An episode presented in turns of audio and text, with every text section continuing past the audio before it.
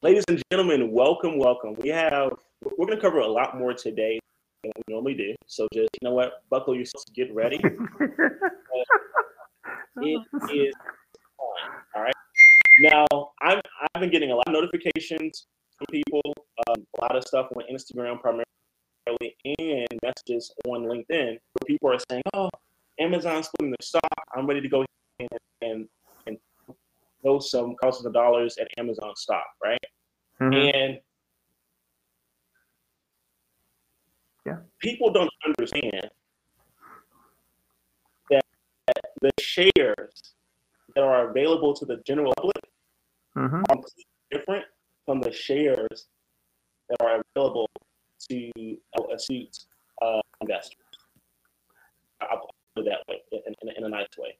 The shares that Goldman purchases are different shares from what you or we or anyone else is seeing on the traditional markets as a quick picking phone, looking at um, I don't know Robinhood or anything like that. So I want to first address this because it almost would it would appear that people just have not been listening. It would appear that people just aren't paying attention. Okay, Mhm. there was a Mhm. company not too long ago in the technology sector that also had a stock split. Correct. Google split uh, twenty to one. Google split 20 Yeah. to 1. The year prior, the year, year before that, another Mhm. company split. And that company was Apple. Mm-hmm. Okay. And what ticks me off is that so many people uh, claim that they're investors. And again, if you want to invest in the stock market, we're not we're not that. We're just saying that don't put all your eggs there. Mm-hmm. But what, what upsets me is people who play different markets and don't do enough his, research. One thing you have to do in the stock market is you have to understand how to read financial statements. Correct. Correct. You got to understand me? how to read. Oh. sorry. This, again, Okay. a lot of people are are, are trying about the whole uh, Amazon thing. Me put this in silent real quick. All the Well, notifications. so, While, while you're doing that, but here's something that I that I thought, and we talked about it last week or the week before at a session, where we said it, the question is who owns the stock market, and the top ten percent of people own eighty nine percent of the market. So this stock split, no matter how many it is, it's it's eleven percent of the market that we will be chasing with common stock. Okay. com, what kind of stock? Common, common. say one more These are the Common. cheapest stock cop. Yeah, the cheapest you can buy. These What- guys, uh huh. Go ahead. Go ahead, go ahead, I'm was gonna Go say, you know, these big guys, they have preferred preferred stock. They get paid first if something happens, Absolutely. and they, don't. They don't worry. They don't. They don't worry. So, real quick, hmm let me tell you guys what you're missing, what you're not really understanding um, when we're talking about this whole stock thing, right? And Hank is 100 percent right, um, as as naturally, right? Um, there are different types of stock. Now, if you go to what is this Forbes Advisor, whatever, Mhm. you have common stock, you have stock, mm-hmm. you have Class A and Class B, mm-hmm. you have large cap, mid cap, small caps. All right. Now here's the thing: all those other mumbo jumbo IPOs. All right. IPO stock, preferred stock, and those are things that people see the most, hmm and they're different, guys. They're different. So what's happening is John is going to have a stock stock split of 20. What that means is that as they so okay, let's say on a small frame, um, I have I have a whole pizza. I have eight slices of pizza, and that entire pizza pie is worth ten dollars. Bring it on. I see it. Come on, bring it on. let's, let's say let's go eight dollars, make it a dollar each slice. Okay. Yeah.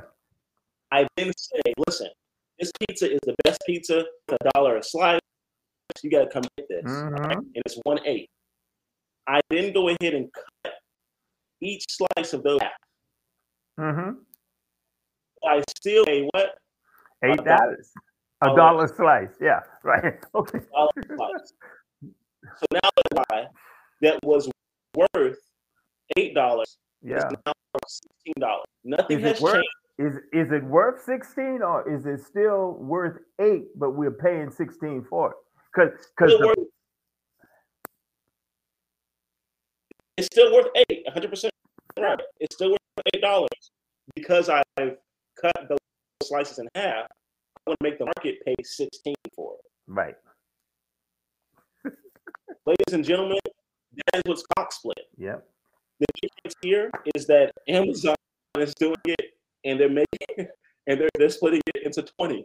This is a- and, and all this really is is this, this is a way for a public company to raise capital, to raise money. Ah, say that again, please. This is how a public company Mhm. raises capital, raises cash money from the general public. What does this mean? What? This would mean Uh-huh.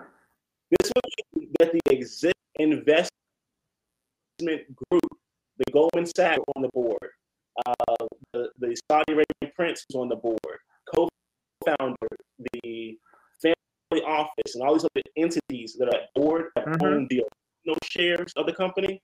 That means that at some point this year, the, the, the board members said, hey, we're not in, investing more money into the company at the moment. Correct. And So the and the CFO, hey, we need to raise some money from capital. It could have been an Mhm. acquisition. It could have been to relocate headquarters. We don't know. But they came together and said, hey, how can we still raise capital that we Mhm. need for this next phase for the business? Let, let me throw a curve. Let, let, let me let me let me let me throw a curve in this dynamic for you. I just you know again I keep having these epiphanies, Leland, and in talking with you, you you bring them out. Here's here, here's something else to consider. These mega companies are already turning billions in profit every year. So when they're making that kind of money in profit, my question to you, listeners, is why would they need to raise more capital? Say it one more time. I'm not sure Okay. that these guys are getting it. I mean, they, they, they got truck truck trucks load of cash because they're making they're making profits hand over fist. Why would they need to have a stock split to come after some of some more of your money? Well, you said, well, I already got a hundred shares, so that's going to split twenty to one. So I got all these shares. What is the dollar value of those shares? Because the value that that that hundred shares you had, say you had them at three hundred dollars a share, your investment was three thousand dollars. How much of investment now? Three thousand dollars. How many shares you got? Okay. Yeah. So we need to make certain that we understand what we're getting, what what what we're hearing. Okay? Because we hear one thing, but I need you to sit back and say, wait a minute, why would they be doing that? And the inference is, hey, I'm gonna, hey, I'm gonna get a whole bunch more shares. If my value didn't increase, I don't give a crap if you gave me a thousand shares. Okay? If if they when they split, the price per share goes down, y'all.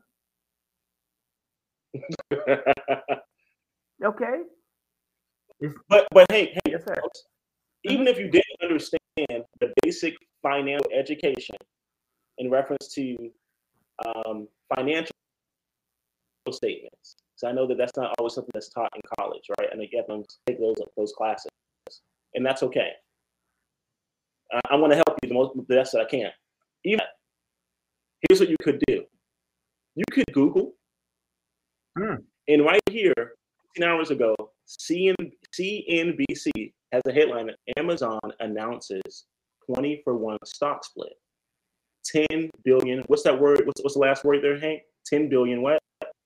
Um, I, I'm looking at oh, 10 billion buyback. Uh, uh, uh, by what? Buyback. Uh, by what?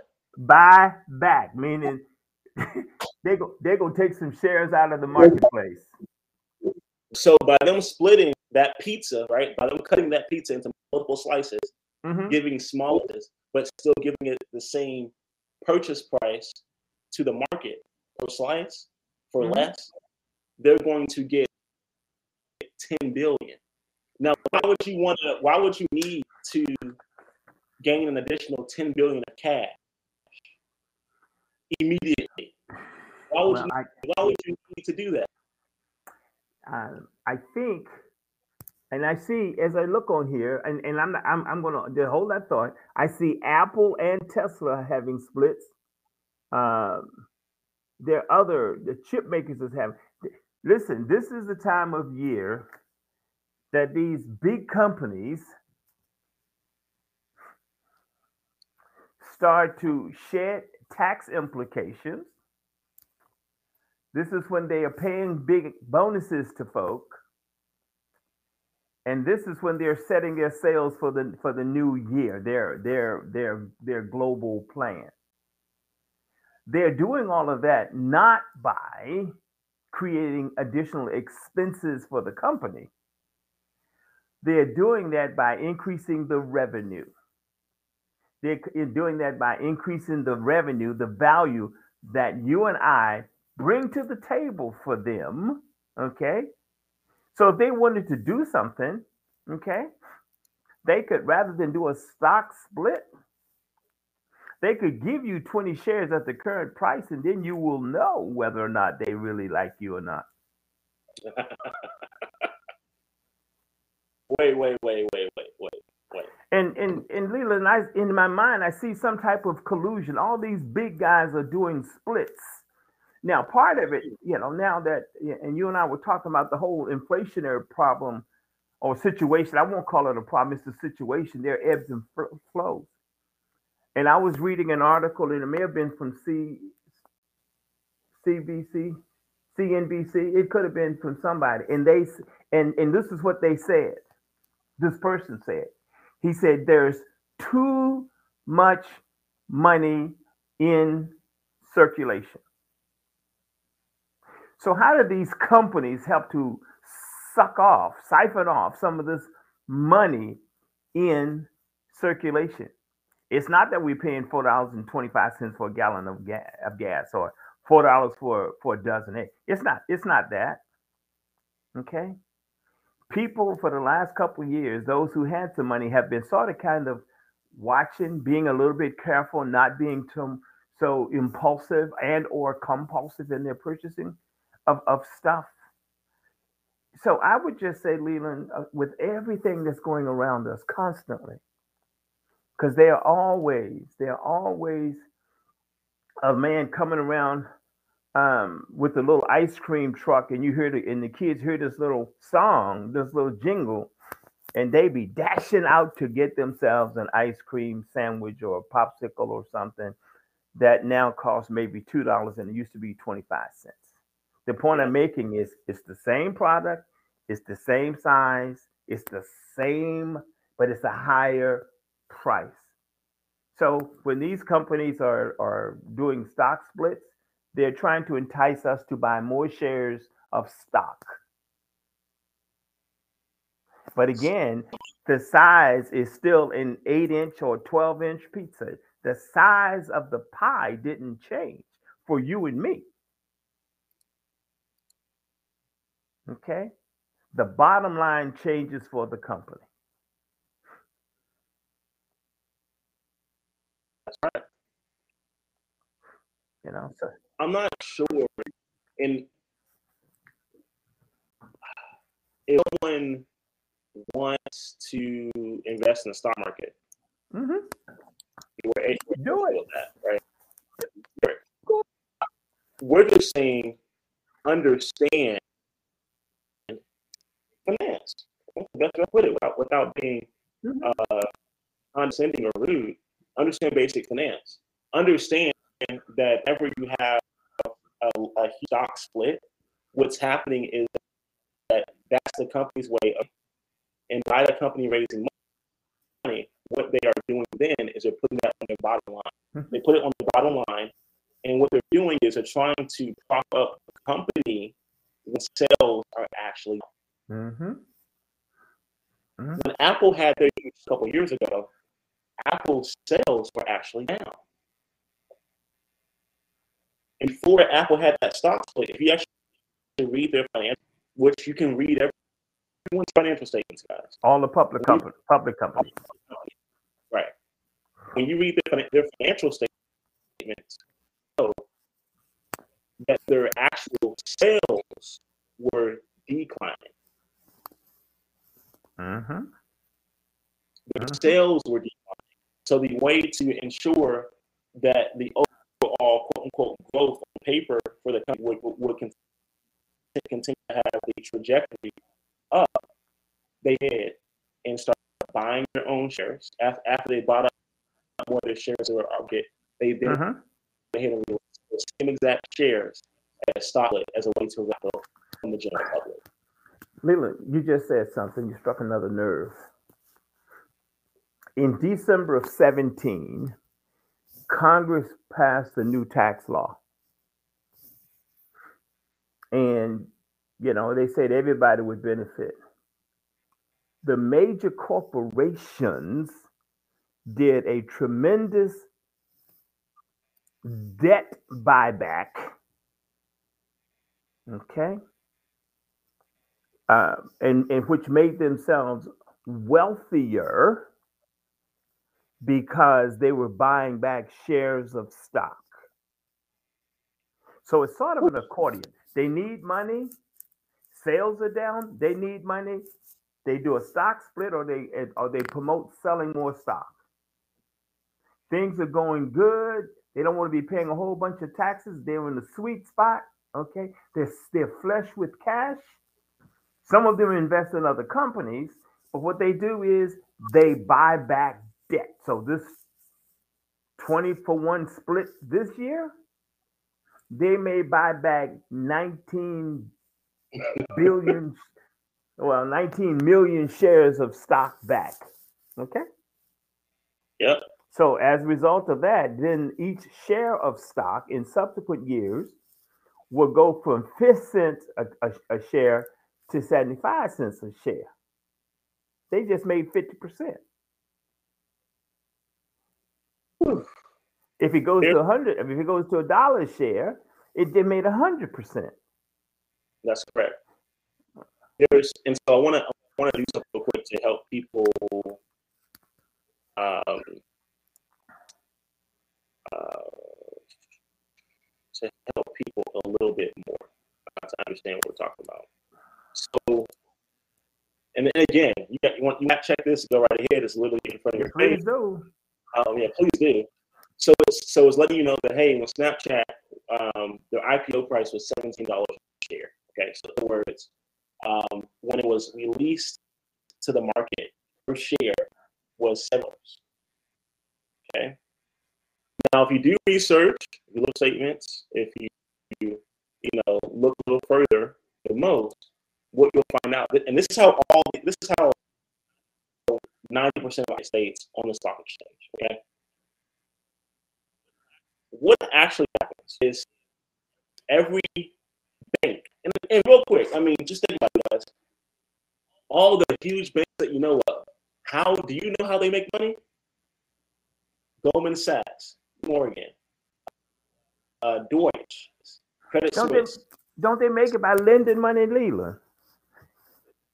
Full job. Okay. Well, that's part of it. They make they make money by lending, but and how they fully, fully, fully not, not, not not to you and me. That, I was just being facetious. Oh, not not to yeah, not to, no. So if this is if this is uh if this is a bar graph of their income right here, right here, this yeah. amount, this this small amount is them actually lending money.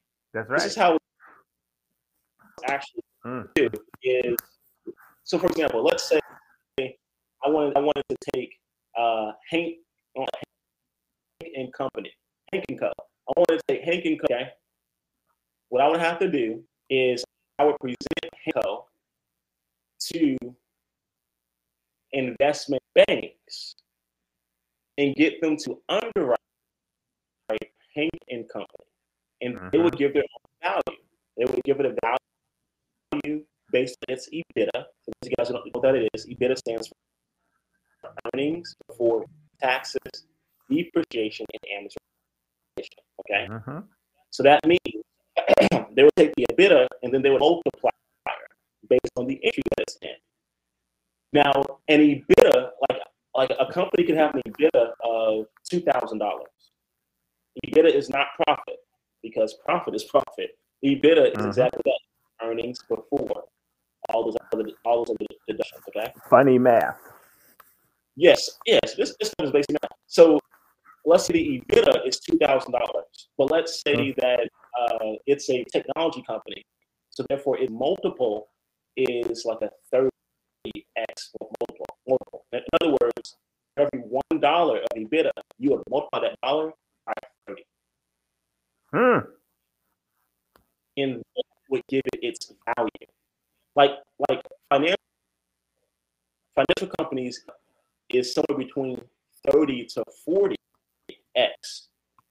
Okay? Mm-hmm. So, so if you have a company, let's say the finance company only only is profitable for one dollar, multiply that by 40. Okay? That's what Quicken Loans is, for example. So here's the deal. After Morgan Morgan Stanley and Company, after Goldman underwrites the company, after JP Morgan underwrites the company, those companies underwrite it, they give it they give it a certain value, and then and they buy it, buy shares based on the value that they gave it before. hang on, hang on. I, I I'm I'm slow sometimes. So you're saying what I think I heard you say is usually these large, already large, gargantuan uh, investment banks, they they all get together and they play in this IPO process. Before it hits the market, before it goes to the stock, all of these investment banks have purchased tens of thousands, if not millions, of shares of these companies IPO price, meaning so that. Mm-hmm. Go ahead. Okay. No, no. If they gave it a value, uh, say thirty dollars per share, mm-hmm. but they bought in at a share, or in some cases, fifty cents per share. Let me let me say something, y'all. My math may be off, but if they give a if they evaluate a stock at thirty percent I mean, 30 times its value of, of $2 and you buy it for $60,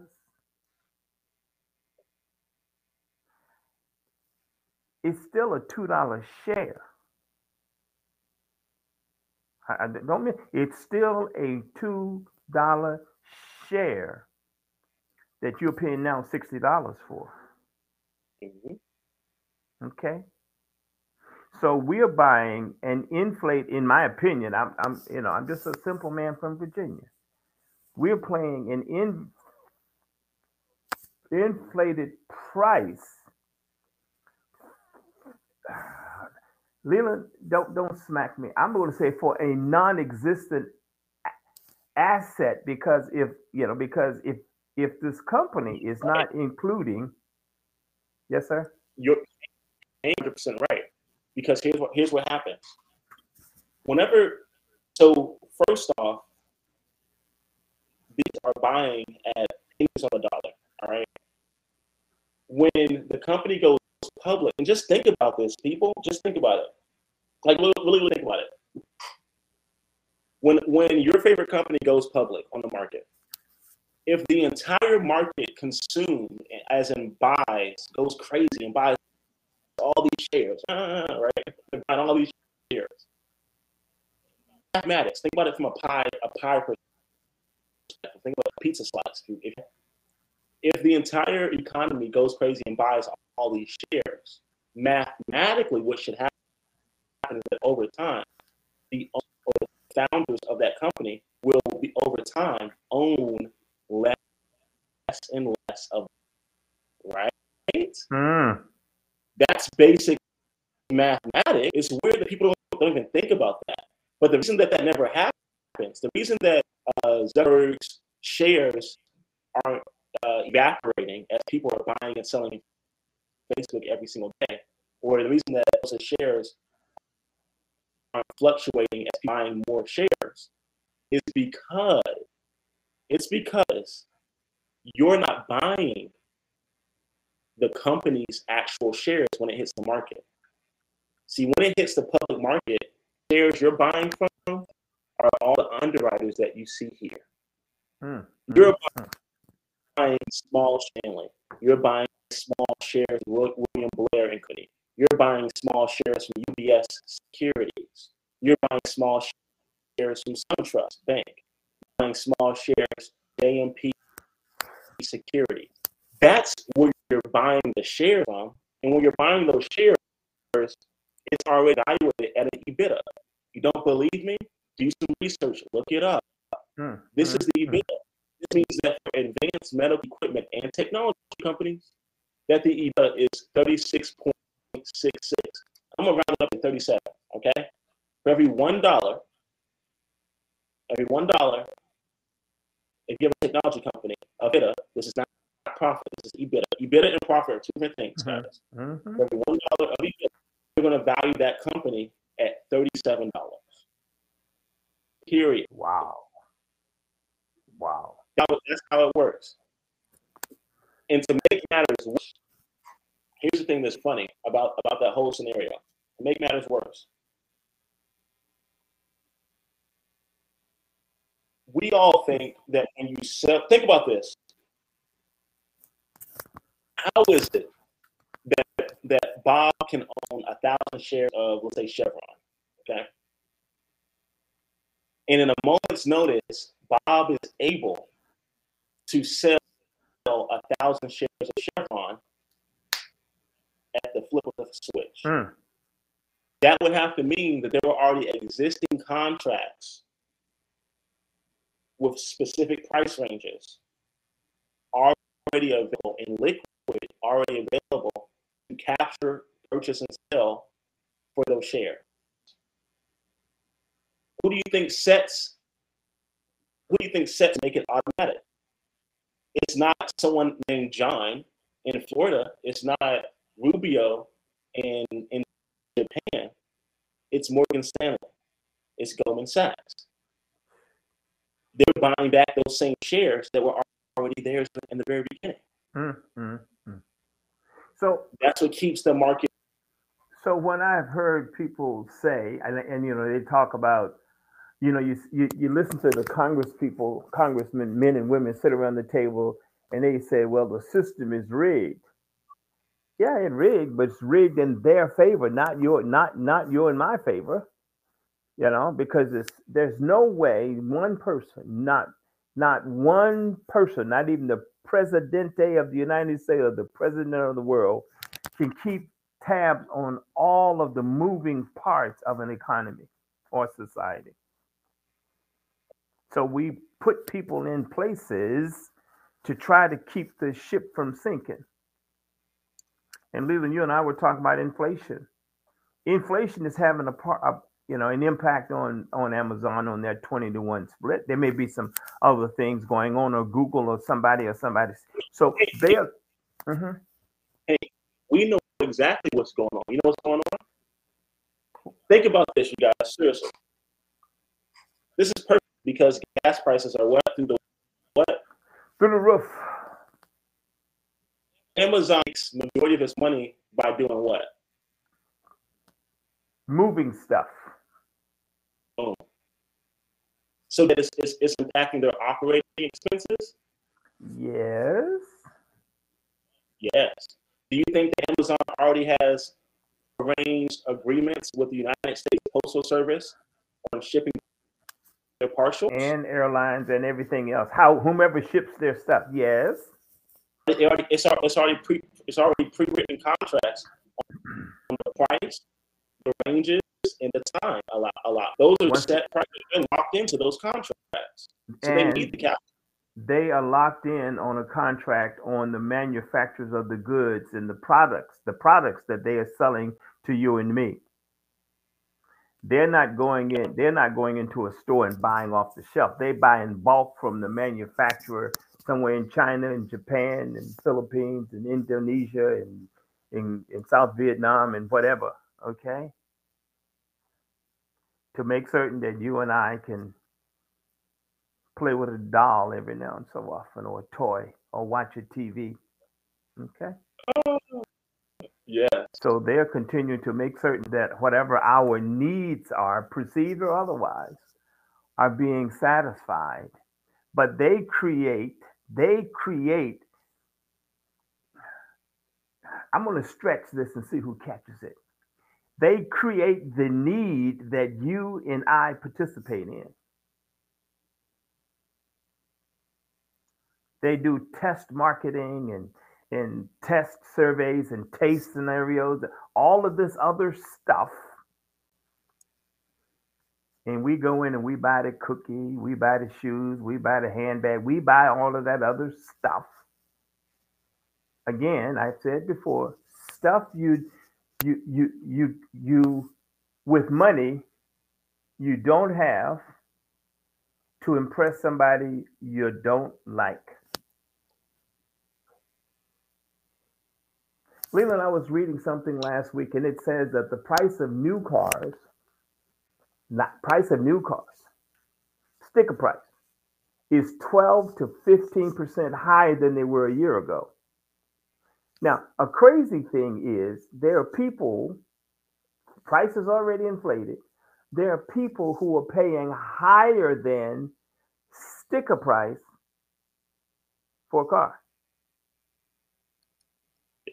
People are paying higher than asking price for a house. But we have this this false sense of need. I need to buy this. And just because you can afford or not afford to buy it, the point is, do you need it? And that's when our when our wants exceed our our needs.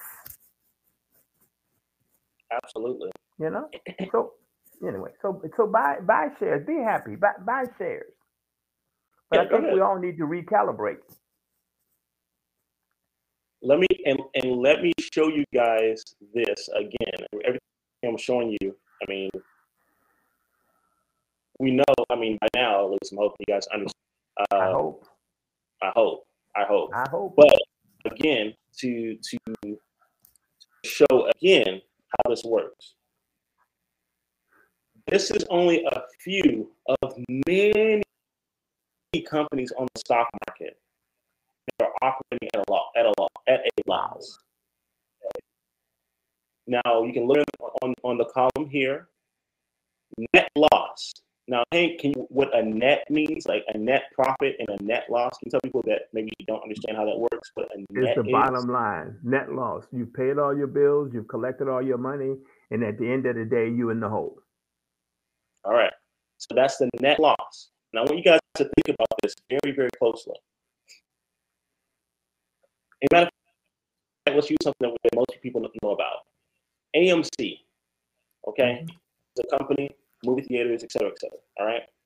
The sector it has AMC under is communication. Okay. Communications. Just think about that for, for a minute. We'll go over here. You guys can see this.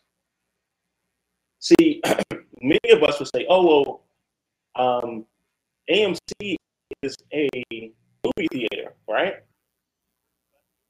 But the industry that AMC has chose to have themselves labeled under is communications is a 15.5 EBITDA multiplier, not profit multiplier, EBITDA multiplier. Let me show you guys exactly how this how this rolls out. This right here, this cost. this is in what Hank? It says in It, it's it's a net loss in operations. net loss operations in millions, guys. hmm in millions. So it says that AM the net a 12 month net loss and negative 2007 multiply that by million by millions and that's going to be over a billion. So 2.7 billion dollars of a loss. Now think about this AMC $2.7 billion of a loss, meaning that they're beyond a zero. They, they didn't break even. Okay. They below, yeah, they below zero. Yeah, below zero. yeah. And their stock price is what?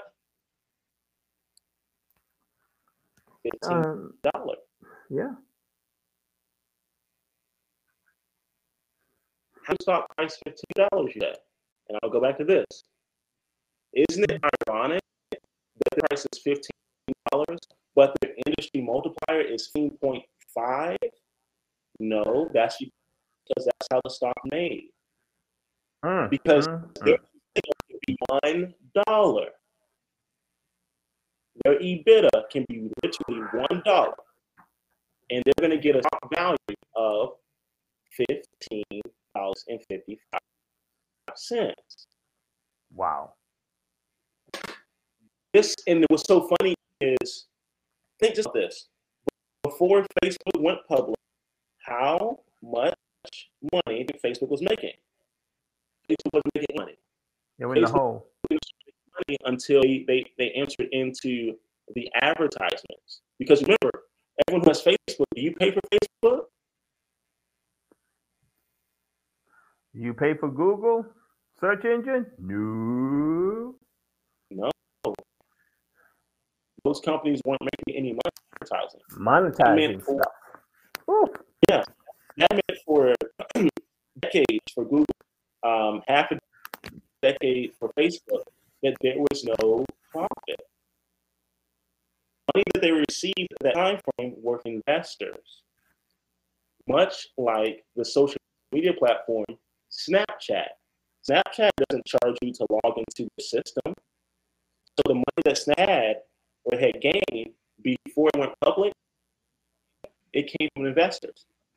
We have this written as underwriters here, or CNBC has written as, written as underwriters. But when these underwriters purchase shares, they become investors.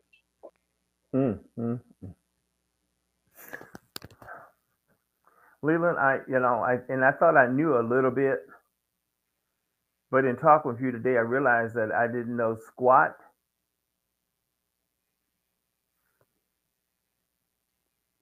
I, and I'm I'm just I'm I'm just sitting here because I'm like most folk. I've played in the market, not me personally. I go to a financial planner, financial advisor, go to something. I, you know, had IRAs and yada yada yada yada yada. Someone else is investing uh, my money in AMC, in Google, uh,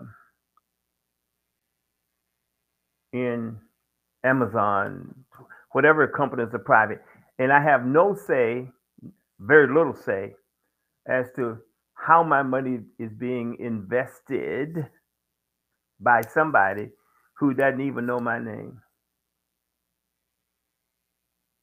And and that's that's part of the system we live in. I'm not, you know, I might be lamenting, but that's the system we live in. And I'm saying that as an individual, you're not savvy enough, you're not smart enough, you're not connected enough, you're not rich enough to play that game. So, Leland, what I did was I found some people that I trusted and I got some information. And then I used the Google search engine to go out and try to become educated on whatever it is that I thought I wanted to do or not want to do. And I was doing some work with a friend of mine last week, and we were sitting down chatting because I had heard something the week before, and I was discussing it with him. And uh, and I said, I, I want to do that. And my and that friend grabbed my hand, grabbed my hand, and said, I will show you, I will show you how this works. Now, I had a choice. And that choice was be willing to learn from someone who has been there and done that, or continue to do research until I thought I knew what I was doing, or continue to sit on my butt. Because we all have a choice. But at one day, as we were saying the other day, at some point you're going to choose. You're going to have to choose do or do not. And when that responsibility is on you and, and on you alone, don't be pointing fingers at somebody and said, Well, I wish I had listened. Again, I've said my dad had a third grade education, but he was brilliant. And he told me with a third grade education, son, I hope you get to a point in life where you say, I'm glad I did, rather than I wish I had. Okay. So I'm saying, hey, listen, if you want to throw some more money at Google or some more money at AMC, if you want to do that, I want you to consider one thing that my dad taught me. He said again, third grade education. You said third grade education. How could he be how could he be how could he be brilliant or intelligent with a third grade education? There's a difference between education and intelligence. And oftentimes we get people who got an education and they think they're intelligent. But my dad said, be careful what you wish for. And when you decide, when you when you decide, be willing to go all in, however, keep a mind out for variations and deviations in the process. Because if you need to stop, stop. But you know what happens to most of us, Leland? What's that? We we we are investing hundred dollars, five hundred dollars, a thousand dollars, two thousand dollars a month through through a, um, some investment source, and we just keep pumping money into it, hoping, hoping that that vehicle will get us to the land of our dreams, to the land of milk and honey, and that's not necessarily so. Okay. And I can't trust my own instincts. I need to come along somebody who's better at certain things than I am and then be grateful, grateful that one, that someone is willing to help, teach, inform, and that two, that I'm clever enough, savvy enough, smart enough, intelligent enough to say I can use the help. And I know they're saying, well, what does this have to do with investments? Investments have to do with life, and I was just talking to you about life. there's one there's um there's one more thing I, I want that I want us to swing before we get off. You sure they're going to be able to handle all this today, Leland? One last, But let's go ahead. last Let's do it. Let's do it. Let's do it. I want to make sure that we circle back um, in reference to foreclosure. Okay. Um, of you who don't know, uh, tonight we do have a live uh, training, and we're going to actually um, walk you all through how to properly invest in foreclosures, the opportunity that's available, Mhm. and ultimately how you can help others, how you can help others not have a negative impact uh, with foreclosures. So this is a study by Stanford, um, and interesting. So, whew. as you imagine, when it comes to foreclosures, it, it can have a lot of negative impact. A lot of negative impact when it comes to homeowners.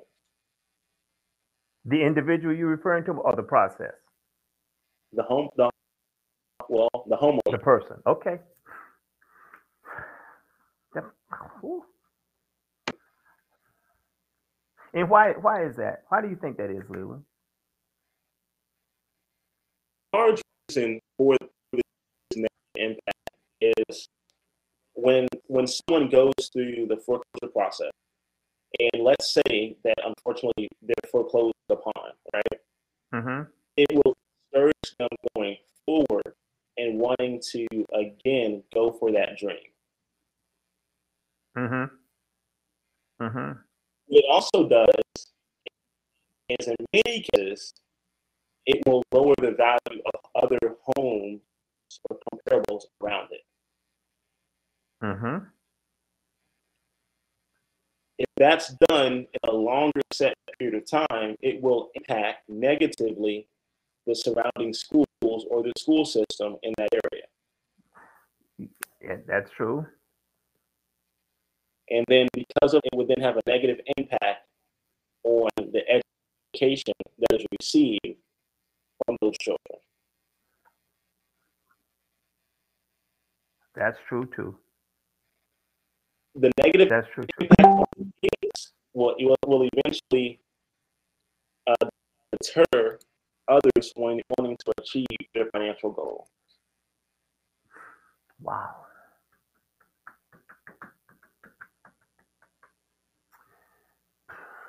Leland, I'm hearing about the impact on the neighborhood,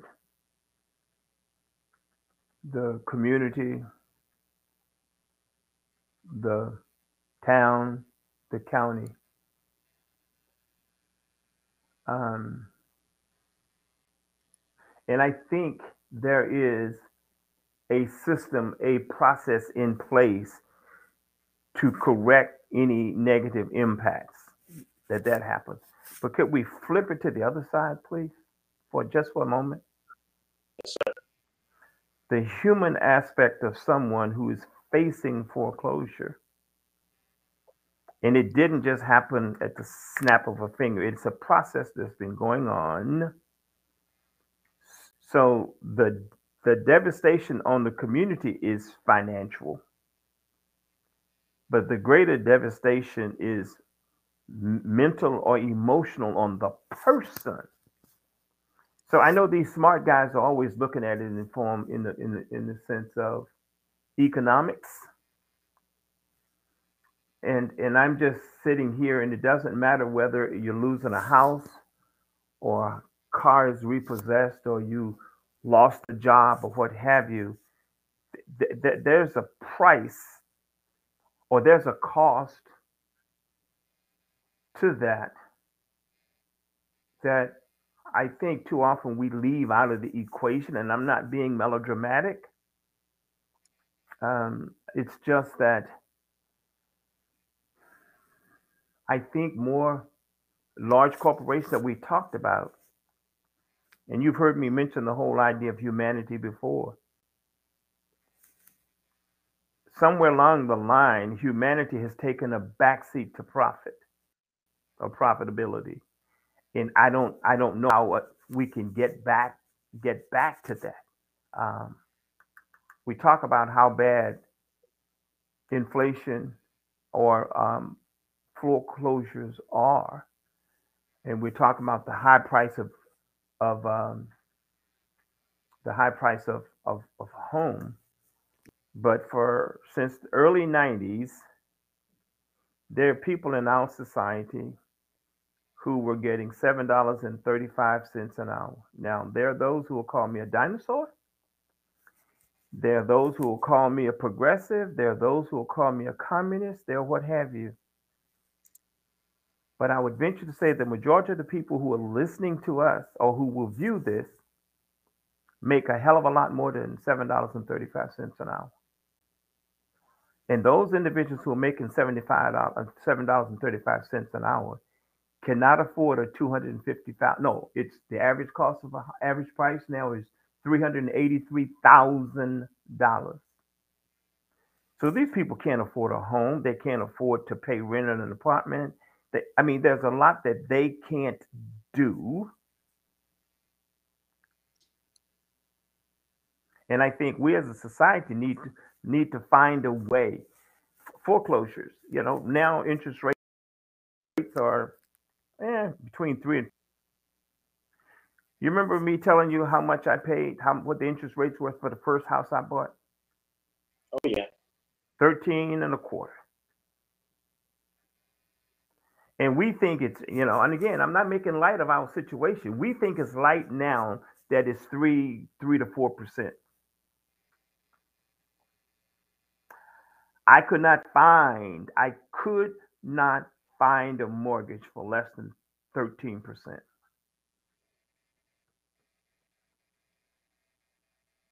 Okay. So we're going to try to help people tonight to just understand that there are pros and cons, benefits um, to, to be derived. There are advantages and disadvantages of the process. But I, I, I'm talking emotionally for you to say, if you are on that track, we can help. If you know someone who was on that track, we can help. Okay? And you have to be willing to admit that you are in over your head and find some help on the front end because you might be saved. Because the bank, the mortgage company, is not losing a dime when you go into foreclosure. And with that, Leland, I'm going to get off my soapbox. Your, your soapbox is, is fine here. Um, something to, to laugh about closing, make it a little, a little lighter, or I guess depending on what you think. Um, so, not too long ago, and it's something called the, the 10 year challenge. And so, what, uh, basically, what they're saying is that hey, in 20, in 2012, this home was going for 150,000 where the minimum wage seven dollars and twenty five cents. In twenty twenty two, years later, this same home is going for five hundred and fifty dollars, and where the minimum dollars and twenty. More than three hundred percent. Yep. Yep. So. And that's and, and and I'm that's and that's the sad that's the sad part about it the only thing that has not remained, I mean, minimum wage is the only thing that has remained constant, constant for for for 30 years. And and here's the crazy thing. It never increased for the cost of living. It never increased for inflation. But everything else but minimum wage ebbed and flowed ebbed and flowed with inflation, deflation. We didn't go into deflation or the environment. Okay, it it it ebbed everything. And what I learned that was shocking is that the U.S. Chamber of Commerce went to Congress and lobbied lobbied Congress not to increase minimum wage because they felt that um, affording pay, paying for the salaries or in, or wages for their employees would have been difficult. And those same SOBs went from making maybe a million dollars a year to making 250 million and getting all sorts of stock options and bonuses at the behest of the everyday person. So I used to talk about fairness in the system. There is there is no fairness in the system, and that's why I believe in term limits. And if I had the power, I would send a lot of those individuals in Congress home and put some young people, not new people in, that that are not jaded, jaded by their own bias and greed. I know we were talking about foreclosures. I'm sorry. I get on these diatribes sometimes, but you know, it's just So we'll, we'll end it on this, ladies and gentlemen. Tonight, 7 p.m. Eastern Standard Time, we're having a live training in reference to foreclosure uh, investing. This is how you can actually help uh, homeowners and other uh, property investors to actually stay away from uh, their property going into auction. And by you doing so, you also build your portfolio, build your wealth, yes. and also gain passive access. There's hope. That's what you're telling us, Leland. There is hope. There is there's, hope. There's hope. There's hope. Just assetbuildersclub.com uh, slash invest foreclosure. and and I would just say, please, uh, I apologize for getting on my on my soapbox today, but just sit back and and and if you can find fault in the facts, just let me know. I'll I will humbly apologize.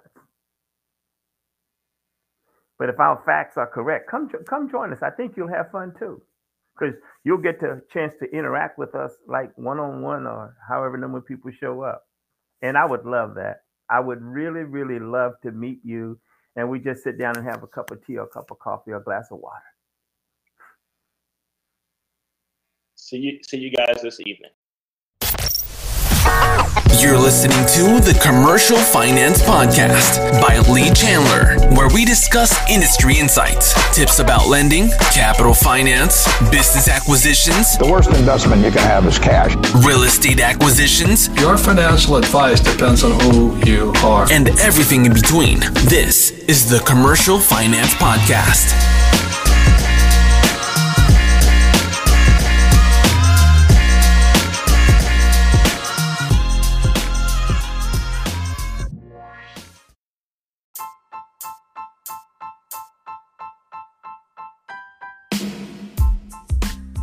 Hey, what's up, guys? Leland Baptist here, and I wanted to give you guys an awesome, awesome opportunity.